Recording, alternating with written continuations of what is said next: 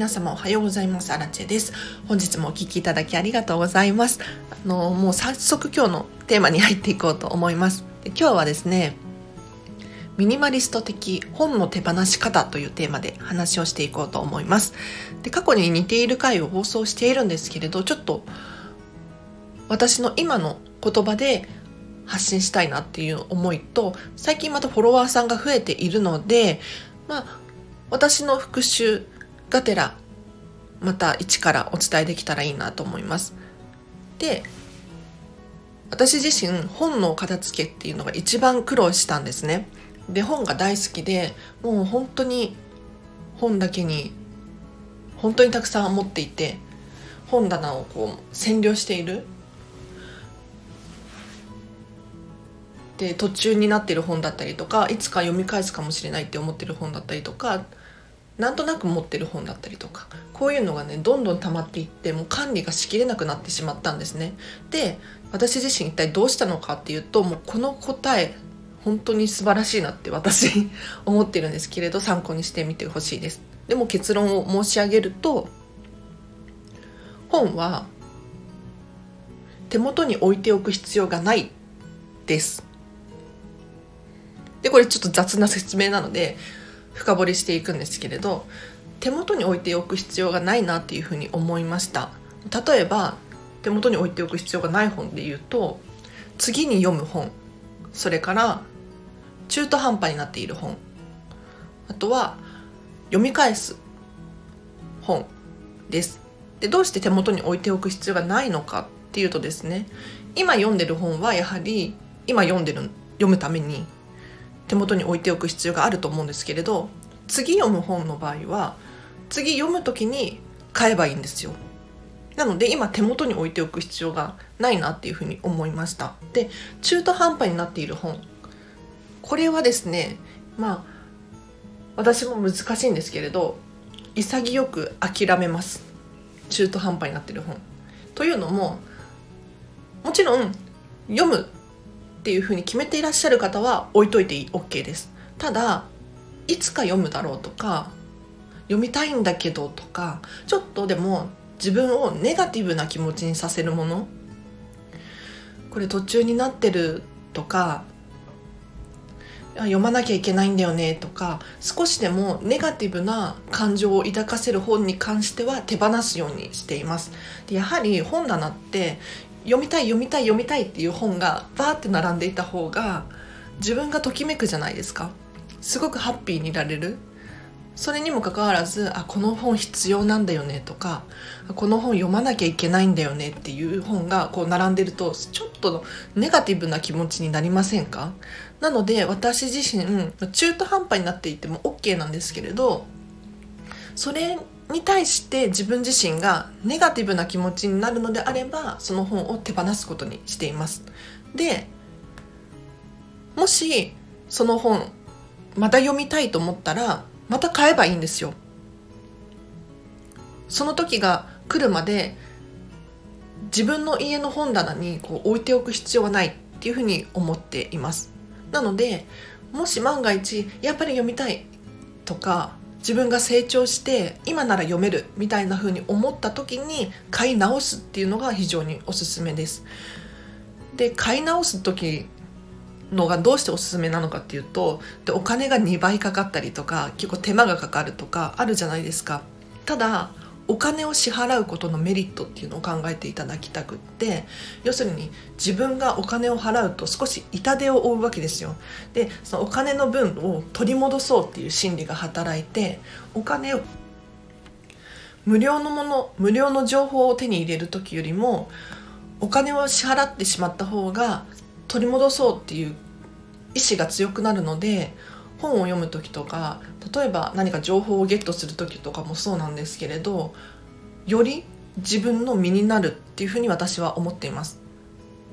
なので2倍お金がかかってしまうかもしれないんですけれどここはあえて痛みを負っていただいて今ならこの情報をより手に入れることができるって思った時に買い直すっていうのが非常におすすめです。でもう一個、えーといつか読み返すかもしれない本。これも手元に置いておかなくていいなっていうふうに私は思います。というのもいつか読み返すでいつかわからないじゃないですか。そのいつのかのために本棚を占領させておくのはもったいないなと思うのでその分のスペース新しい知識入れた方がいいと思うんですよね。なので私の場合はですねそのいつかが来たらまた買い直す。もしくは借りる。っていうふうにしています。いつかの時のためにこのスペースを取っておくって何て言うのかなすっごいわからない未来を予想して置いておくわけですよね。これって非常にもったいないなと思うのでやはりそこも一度手放していただいてまたあの本読みたいって思った時に図書館で借りるだったりとか今でこそ Kindle とか電子書籍版とかも安く手に入ったりとかまあ新しく買い直すでもいいんですけれどその時が来たらまた本棚に迎え入れるっていうふうにした方がその自分の今の気持ちが本棚に現れるというか今こうしたいんだとか今の自分はこれが好きなんだっていうのを目視で確認することもできるのでやっぱりねあの今を生きているわけですよ私たち。過去を生きてるわけでも未来を生きてるわけでもなくて今を生きてるので今読みたい本とか今必要としている情報っていうのを本棚の中にたくさんにした方が自分自身を理解するためにも非常におすすめなので是非参考にしていただけたらなと思います。でこんなこと言うと私の本棚空っぽかっていうとそうではなくてですね結構本がいっぱい入ってるんですよね。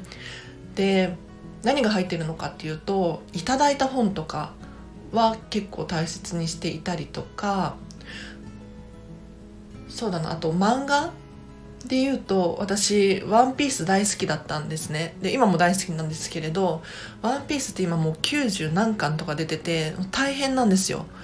これそうこれが本当に私は大変でなんだろうな最初私が高校生くらいの時はそれこそ40巻くらいしかなくって全然余裕だったんですけれどどんどんどんどん増えていっちゃってもう管理ができなくなる。で移動させるようにも重いし億劫になる。でただ「ワンピース自体は大好きなんですよね。うん。でそれこそいつか読み返す読み返したい時が来るっていうのはもう確定要素。だったんですけれど手放してしまいました。1巻だけ残して1巻っていうのはえっ、ー、とね46巻を1冊残して他は手放しましたね。うん。で手放して本当に良かったなっていうふうに思っています。90巻もまず管理ができない重い移動が困難っていうのがまず解放されてすっきりしたっていうのもありますしで漫画いつか読むだろうっていうふうに思っていたんですけれど手放してみて分かったのはそんなに読み返さなくてもちゃんと頭の中に入ってるなっていうことなんですよね。うん、なのでそんなに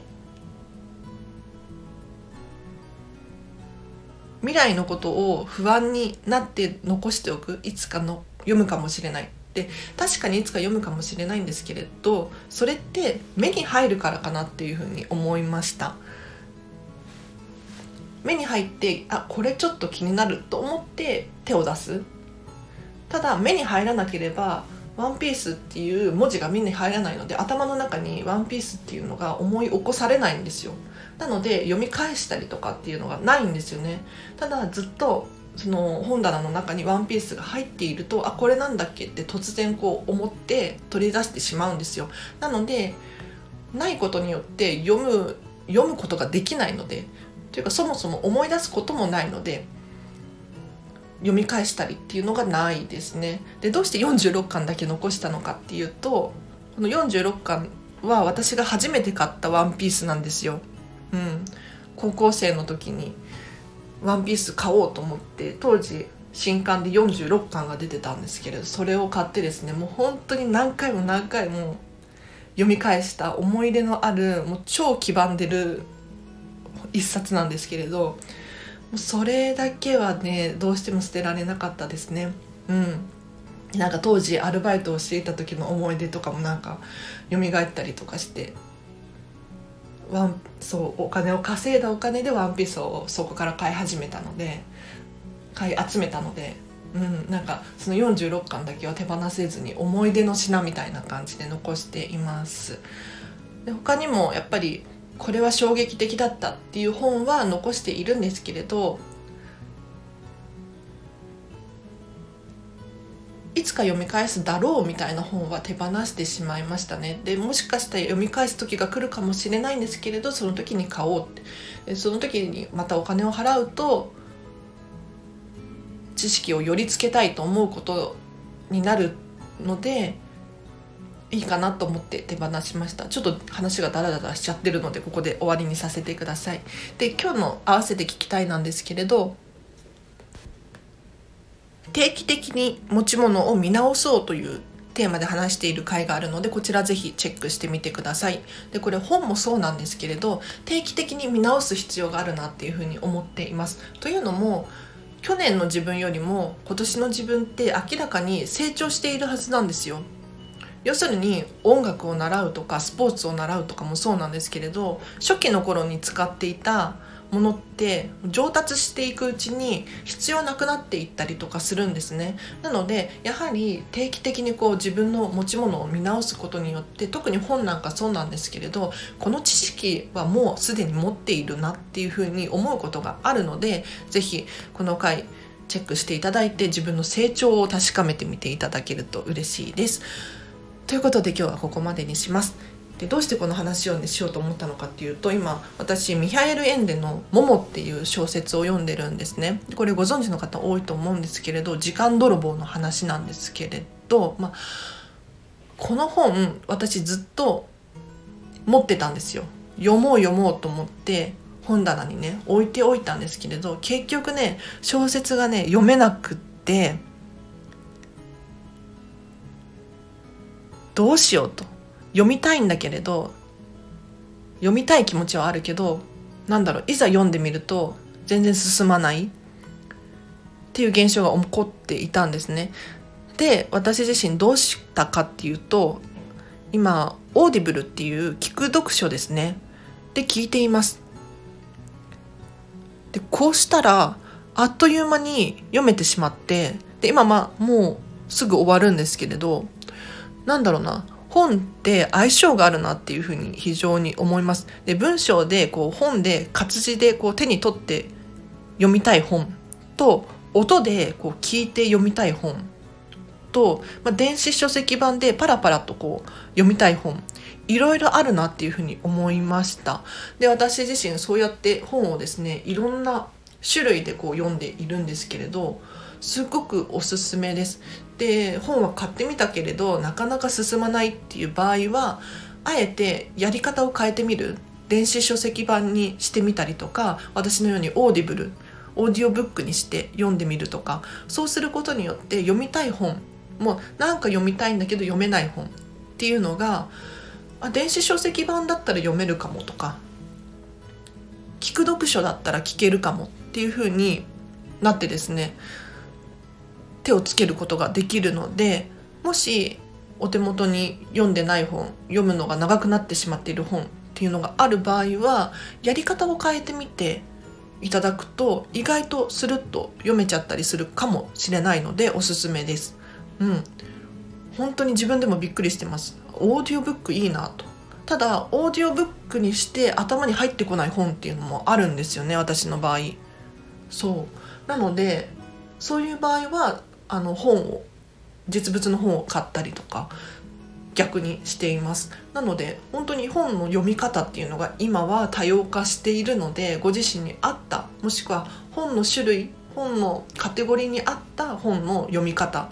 を選択することによって本が読めるようになるのでおすすめです。ということで本日もお聴きいただきありがとうございました。お知らせがあります。えっ、ー、と、インスタグラムやってます。で、このインスタグラムでは私のこのスタンド FM 更新したよっていう最新の情報がゲットできたりとか、例えば私が今読んでいるおすすめの本だったりとか、私が今こうしているよなんていう状況をいち早くゲットできるのでもし、まあ、気になる方いらっしゃったらぜひフォローしていただけるととっても嬉しいです。で今ノートっていうブログでですね私の書いている本の3000文字を無料で限定公開しております。で本を書いてるなんて言うとちょっと偉そうに聞こえるんですけれどなんか今ね誰でも本を書ける時代になっているらしくってちょっと挑戦というか、まあ、審査が通るか謎なんですけれどやってみようということでやってみていますで今ね1万3000文字くらい書いていて、まあ、あと3倍くらい書かなきゃいけないんですけれどうんもうちょっと頑張ろうと思っていますので、ぜひ、お片付けの本です。気になる方いたら、こちらもリンク貼っておきますので、チェックしてください。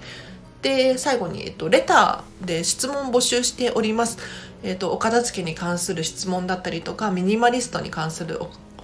えっと、質問だったりとか、他にもこれこれどうですかっていうことだったり、このチャンネルの感想とか、ご批判っていうのかな？でも何でもいいので、ぜひ匿名で送れるようなので送っていただけるととっても嬉しいです。ということでこのチャンネルではですね見習いこんまり流片付きコンサルタントである私がもっとお片付けがしたくなるそんな理由を1日2回基本的には放送していて、まあ、できない時は1日1回になっちゃうんですけれど毎日は更新しているので是非このチャンネルフォローしていただいてまたお会いできるのを楽しみにしています。ということで本日もお聴きいただきありがとうございました。今日もハッピーな一日を一緒に過ごしましょう。あらちでした。バイバイ。